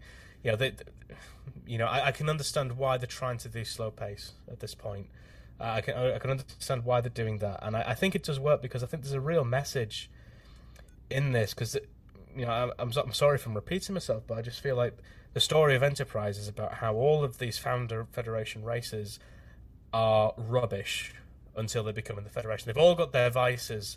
With the humans, they're still they're still a bit fascisty. They're still a bit, yeah, uh, particularly in season four with what happens with the um, I can't remember the name of it, but the anti-alien uh, factions, and they still mm. very quickly get to very far too emotionally driven. Um, as you see, like when you, when you were talking mm-hmm. about Trip, he starts going very gung ho very quickly. Um, the the Vulcans are too logical, and as we find out in season four, they there's there's things going on. Mm. They haven't got the true version of the Vulcan philosophy, and so on. I, th- I feel like, but already, even if they haven't thought about that yet, it's like the Vulcans are as as a sort of uh, a nation state or a planet state. They're not really working very well. The Andorians are also mm. not working very well. They're too warlike. Um, the Vulcans have a point about them, and it's and the message is only by mm. these nation states becoming sort of an international federation of planets, joining a community of worlds and working together, are they actually mm. going to be able to function at all, let alone better? And you know, you get that in in this episode. They, you know, just if they just all sat down and had a plan together, but they're all fighting each other and competing with each other over their plans, and then they go in and try and do the same thing at the same time, and it all clashes, mm-hmm. and then mm-hmm. people nearly get killed. T'Pol nearly dies because of it. Um, and I, th- I, just think it's um, it's a really nice way to sort of softly bring it into um, the interpolitical things that are really going to be sort of sorted out in season four.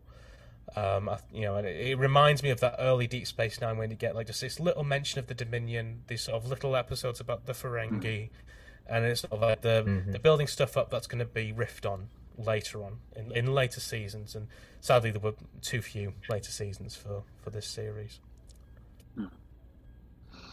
It's interesting just to pick up on it because that's exactly what I was thinking today. I was thinking this is like not the beginning, maybe, because I think already there's been, but certainly a a real point where I think the the loss of the say the the last three seasons that would have been is really could be really felt here because you're right, absolutely. You know, everyone's not quite right without being together, and, and we could have seen this happen. And I think it's one of the great shames of Enterprise that you know we we didn't get to see that. It's a it's a real shame because it was a fascinating story, and and not only did we not get to see it, but we got the final episode, which you know we can we can discuss that when we come to it. But a travesty of that, really, in lots of ways, that it you know it boiled down so badly and so sort of I don't know clunkily what Mm. could have been a fascinating story over you know three or four seasons. I mean that that's really going to be felt by this podcast because you can't watch Yep. the last episode of Oh, yes. Enterprise until you get What? to um, near the end of Next Uh-huh. Generation, can you? Yeah, Because of course, That's technically yeah. it's set. Because it's in Oh, the it's in I the looked ahead Enterprise on some of those kind of episodes, and Um, yeah, Peg, there's Riker. Pegasus and just- it's the, the- so these are the voyages, and I will be doing what effectively will be a, a two-hour episode in one single watch because it's all happening within two or three days. So it's effectively a whole episode in one go. So how that's going to work, I don't know, but there we go. That's, yeah, wow. Yeah, Mm. and that, that's because I, I mean I don't know what anyone else feels about it, but that um that the Pegasus episode is one of my favorite episodes. I think it's brilliant, and yet no one really likes these other voyages. oh yes, Uh, Yeah. so that, that that's going to it be a really really will be. interesting Fifty years bill, time, it's going to take uh, so long to it release all the new time. series. Uh, Um, podcast won't even be a thing by the time I get around to that. Um, I'll just be talking to myself, and it'll be just a dual a conversation between me and me. That'll be it.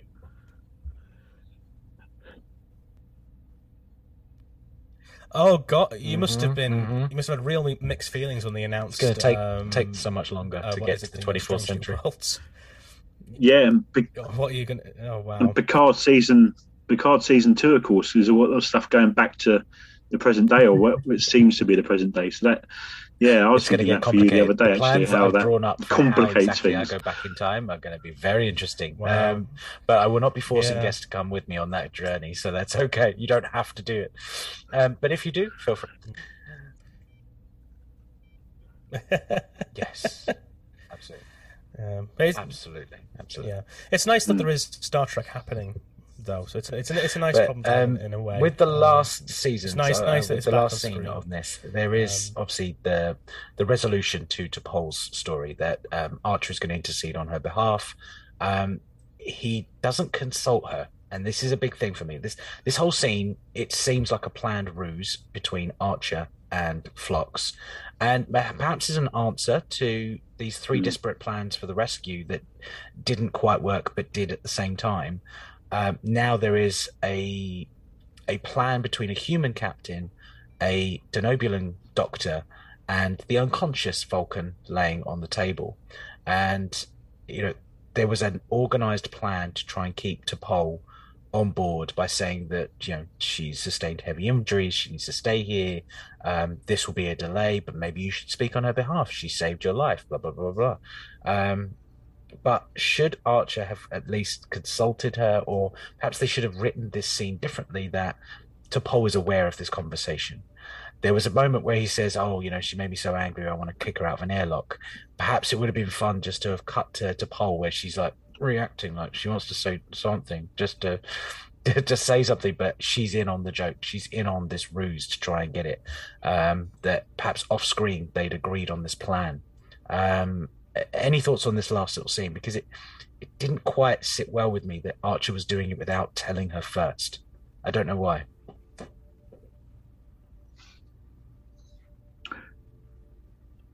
I, I sort of thought that initially, but actually, like when I watched it again, I think, I think what I think, yeah, te- sort of being totally moral and stuff. Archer should have said something and, and agreed that with T'Pol. But I think actually what he was doing was he was he was picking up from the way she reacted to the news and Mhm. stuff and, and the unsaid stuff, knowing she didn't want to go back, and he sort of made a call for that. But yeah, I mean, technically, yes, he should have. You know, it should have been discussed, and it may have been. Who knows? But um, but I I think he was sort of reading the room as such. And that that was why he did it. And and then you look at you see with T'Pol's reaction at first, he said, "Well, you should have spoken to me," but that doesn't last very long. It doesn't feel massively like she really means it. Yeah, I think. Um, I mean, it's a case where Archer gets lucky. You know, he, he's you know he's, he does often go by his gut and then get and then get lucky with it. What I do, I, I think I broadly agree. Like, if this is a proper, you know, healthy work environment, which it clearly isn't, uh, which I, th- I think you've drawn out quite well throughout this podcast. It's not a healthy work environment on this Enterprise. It's not yet a Federation starship. Um, uh, but what I do like is that kind of callback to the discussion in the shuttle pod where where so Asha says a plan and then Yeah. she says, Well, you know, it'd be a waste of fuel to go back and you know that's her way of saying, even though it's illogical, I'm quite happy that this has happened. And again, it's not like, well, I, it's against my doctor's orders to leave the bed. It's sort of like there's there's a kind of sense that T'Pol needs to be given an excuse to stay. Um, you know, for out of pride, which which I think is fair because the first time that um, you know the, when when she first joins the crew properly, um, T'Pol sends the request to save Archer's pride, and there's a sense in which there's a payback this time with her rejoining the crew. It's um, Archer who makes the request directly, um, not to Paul. So you know, I, th- I think there's some subtle work going on there, but again, there is a kind of just steamrollering through her career. Um, you know, and but you know, it. I guess if she said, "Actually, no, I do want to leave," it's a bit awkward. But actually, I do want to leave, then I'm sure Archer would have gone Fair enough. off and said, "Actually, no, Fair never mind, no bother." Well, uh, with yeah. Archer facing no consequences then Well- of well- stepping well in on out. Paul's behalf, let's move on to our next criteria. See, segues. Um, consequences is next on our LCARS rating system. From this episode, what do you think are the concrete consequences for the future of, of the Federation to come? What comes from this episode? Starting with Dan.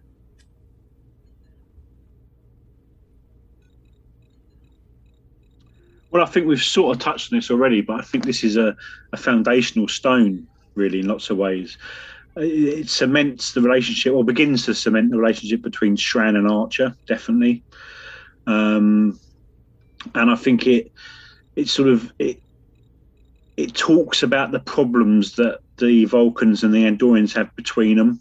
So there's that sort of I don't know setting the scenes quite the right word, but sort of the we, we know where they're coming from. Um, and it certainly so it's certainly like a an important episode I think as far as that goes. And it's it's uh, it's not important in itself as such but it's it's an early stage of where we go and where we, we could have gone with the extra se- season certainly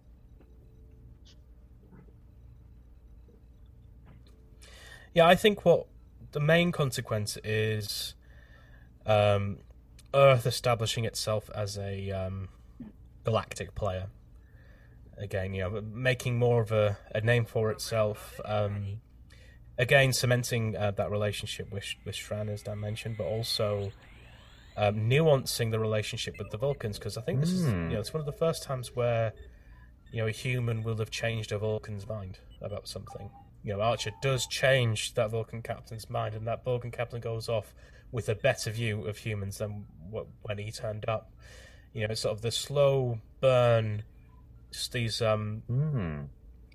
I mean, sort of analogous to when people talk about small acts of kindness. These are small acts of diplomacy that are sort of building up and snowballing into um, the role that Earth is going to play as a catalyst for the formation of the Federation in uh, in season four.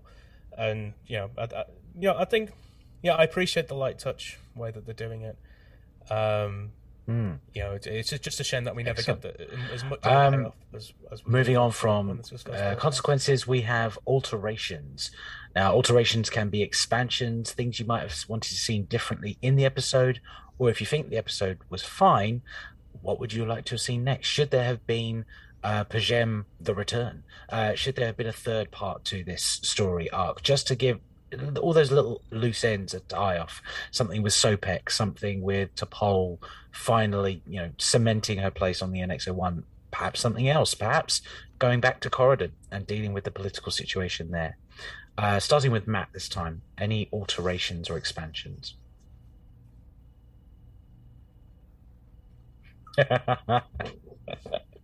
good, yeah, good choice. Uh, yeah. Well, I think first of all we take the Love Shack bit out.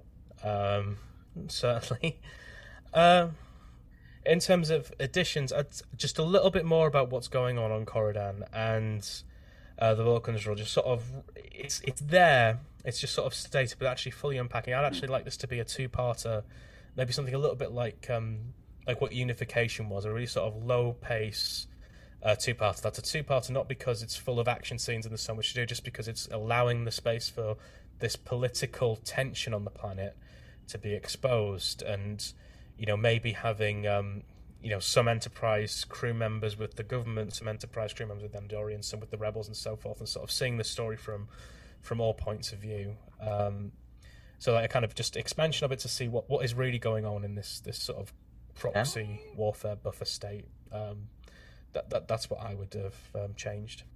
Yeah, I, I, I agree with that. I think I would have gone either way. I think I would have gone either the way that Matt's been saying. I think he's summed it up perfectly. Or maybe you know, if you were going to keep it to a forty-five minute one, make it a bit more, not action packed exactly, but maybe just sort of inject a bit of energy into it because I feel like although it was quite sort of interesting and, and but you know it could have just done with a little bit of something maybe if you were going to go down that route. But I think actually, personally, I would have gone the way Matt says, and and you know definitely gone to a two-parter, much more sort of in-depth look at uh, Coridan and stuff. Through and, all and of the episodes of season one so far, so, I've yeah. always said that the, the temporal Cold War just feels like an arc that should have come next season, and that this first season should have been all these things, all of the foundational things, not necessarily you know cementing it and saying right now we're an allied set of worlds, but just the beginnings of it you know first meetings with the orion syndicate the the first meetings with um, all of the different races the tellarites that will uh, eventually be coming later in the other seasons um, just having all of these things form together uh, into a more cohesive uh, the law, the law coming to the Wild West. You know, the, those kind of wagon train to the stars elements that um, that were originally pitched for Star Trek about, you know, uh, dealing with lawlessness and maybe having a fairer bent at it. Um, you know, not being so uh, so much of a Western bravado, but just you know having a, a different way of dealing with things. I would have liked to have seen uh, Coridan come back in a later episode, but it was them going back to get a new piece of tech that will eventually become, you know, the photon torpedo. You know, the, just having that little thing where they're tech builders, but actually maybe we should sort out this political situation before we take all this technology away from them. Doing the things you've been saying, Dan, about, uh, you know, get a hmm. better engine. Maybe we could upgrade it, and now we're a, a Warp 5.1 engine. You know, just just a little tiny tweak here and there. Um, but the episode itself, yes, for me needed more pacing and needed something just to propel it forward. Just it felt like a lot of setup, lot of setup, lot of setup, action scene. T'Pol stays on the Enterprise. That, it, overall, that's what the Enterprise uh, episode came for me. Um, it's important, and yes, it sets the stage for quite a lot of things, but the delivery just wasn't there as much as I was hoping for in this episode. Given that Andorian incident was something I enjoyed so much, the sequel to it, I was expecting more. Um, okay, recommendations is our next stage. Uh, recommendations has two strands: to Star Trek fans and non-Star Trek fans. Starting with Star Trek fans, do we recommend this specific episode? Is it an essential part of the Star Trek lore? Uh, starting with Dan this time.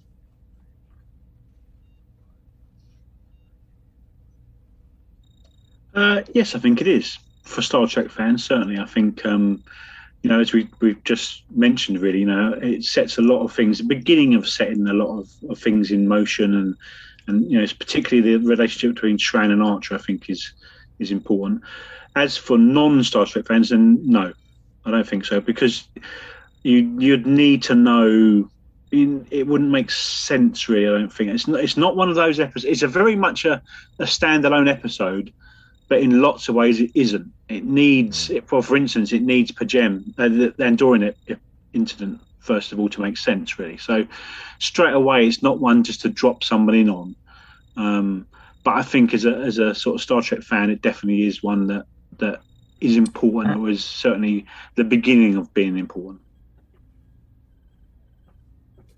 Um, I'd, I'd agree completely. It's uh, you know, um, as we've talked about, there's a lot. It's really nice in informing our context of the formation of the federation, Um, but you know, it's a self-contained story, but you know, it's sort of relying so much on the context of not just P'Jem, but just your background knowledge of Star Trek and everything I really got out of this episode and enjoyed was as a Star Trek fan who knows all of the other episodes and sort of saying, "Oh God, yeah, they're, they're talking about this so early, and, and that's interesting about the Vulcans." You know, you know, I feel like this is a um, this is a Star Trek fans episode, and you know, unless someone was actually just watching Enterprise, and I would certainly recommend Enterprise to a non-Star Trek fan. Um, yeah, no, this is this isn't this is this wouldn't end up on any of the top ten. Yeah, any, any like the top. Yeah, I'm going to echo both of you. Uh, to a Star Trek fan, it's important. There's a lot of uh, background that you can mine for this. We've pulled out so many different themes. Thank you for starters, because I was struggling with this one on you know, what exactly we could talk about. There was very thin uh, uh, parts of the episode that actually dealt with much larger issues, but then they never went any further with it, uh, which is a larger problem I have with Enterprise sort of pulling its punches. Um, but to a Star Trek fan, yes, it makes a lot of sense. So I would have put that into a Star Trek fan's recommendations. But to a non Star Trek fan, you've got the Love Shack. You've got a- a planet that's going to appear once and we're never going to see again, and there's no political fallout from that. Um, it, there's so many different things that could easily put off someone who is saying, "Well, she got shot, and that resolved the problem." Like that. That's that's how they do it in Star Trek, is it? I mean, that would might put people off. They they want something a little bit more satisfying, a little bit more grounded, perhaps, or realistic uh, in how this situation gets resolved, um, or at least a part three. Uh, so yes, to a non-Star Trek fan, I also couldn't recommend. There's just too much that you would have to either explain or uh, have to go on faith, faith of the heart, to actually watch. Um, sorry about that one. And uh, that is it for recommendations. So.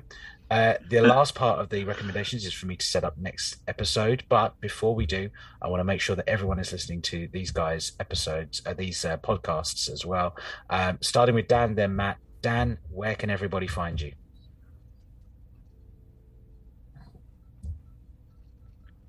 You can find me wherever you find your podcast, Academic And Trek, Matt.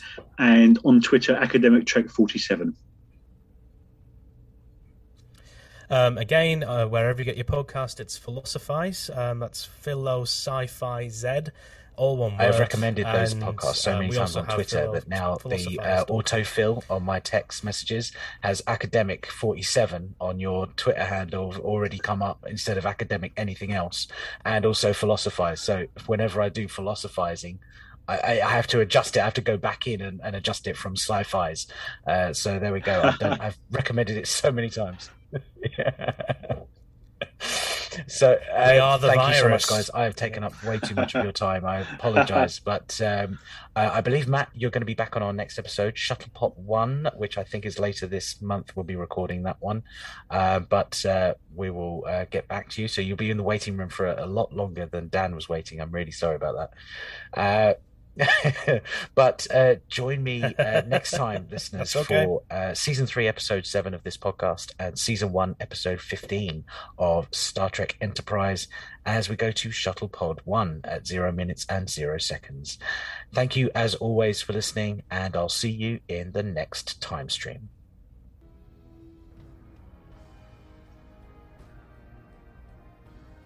I hope you've enjoyed the show. Please remember to like, subscribe, and review wherever you listen to it. If you would like to be a guest in the future or give feedback, you can contact me by either searching for the Temporal Trek Podcast Facebook page or find me on Twitter at rider underscore coattail. Also search the Temporal Trek Podcast. You can also find me on Instagram at Daniel underscore Hitch underscore writer. Scripted elements of the show are a work of pure fan fiction, and any views and opinions expressed in the episode discussions are my own or that of the guest. They do not reflect the rights holders of Star Trek. Any Star Trek sound effects or music are used under the terms of fair use and are not my own work. The intro music, Birthright by Audio Binger, is royalty free from the Free Music Archive. Check out their work and others at freemusicarchive.com. The Temporal Trek is a free podcast with no Patreon or sponsorship. However, if you would like to support the show, you can find my books by searching Daniel Peter Hitch on Amazon. Thank you very much for listening, and we'll see we you go. in the next All time stream. All finished. There we go. Right.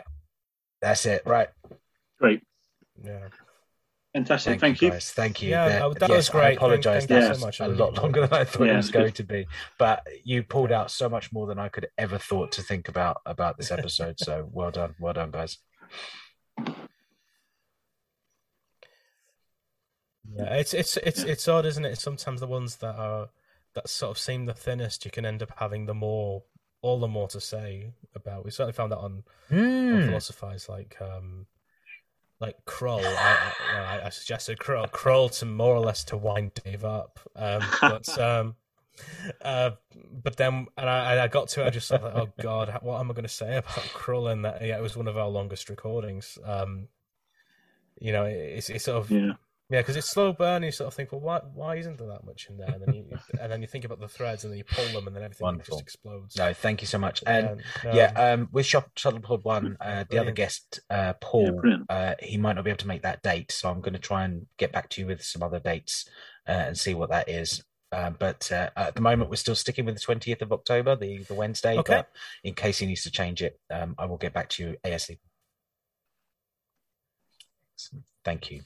Yeah, I should be. Yeah, I should be able to be flexible with that. Um, as long as, uh, particularly if it's at this time, um, the, on, Okay. the only day that's difficult for me is every other Thursday, um, which is uh, with it being so like th- tomorrow is bad for me. So um, two weeks tomorrow will be bad for me. Thank you uh, so much. Thursday, but Um, apart from right. that, I, really excellent. Well. I will let you go. You can go and sleep now. I apologize. Um, she is, yeah, she's there. Yeah, she's Yeah. just It sounds on, like your cat's ready to be laying fed as on my, well. ch- on, Yeah. on me, just saying, "Good, come on, come on, just get on." I'm, I'm a bit jealous because we've got two cats, and I was hoping one would come along at some point, you know, just to join in with. All, I saw Matt sort of desperately sort of moving around trying. Yeah, no, Yeah, she was so- sitting, she was laying on the keyboard. I was like, oh my god, just don't don't don't close Zoom. Um, she's she's she's usually very well behaved when I'm doing something like this, but I think she um, she's, she's not hungry. I think she wants to play. Um, she's only a kitten, right. so um, yeah. Thank you. Right. See you later. Well, thanks so Brilliant. much for that. yeah, Um, thanks everyone. um, see you Take on. Yeah, take care. Bye. Thank you.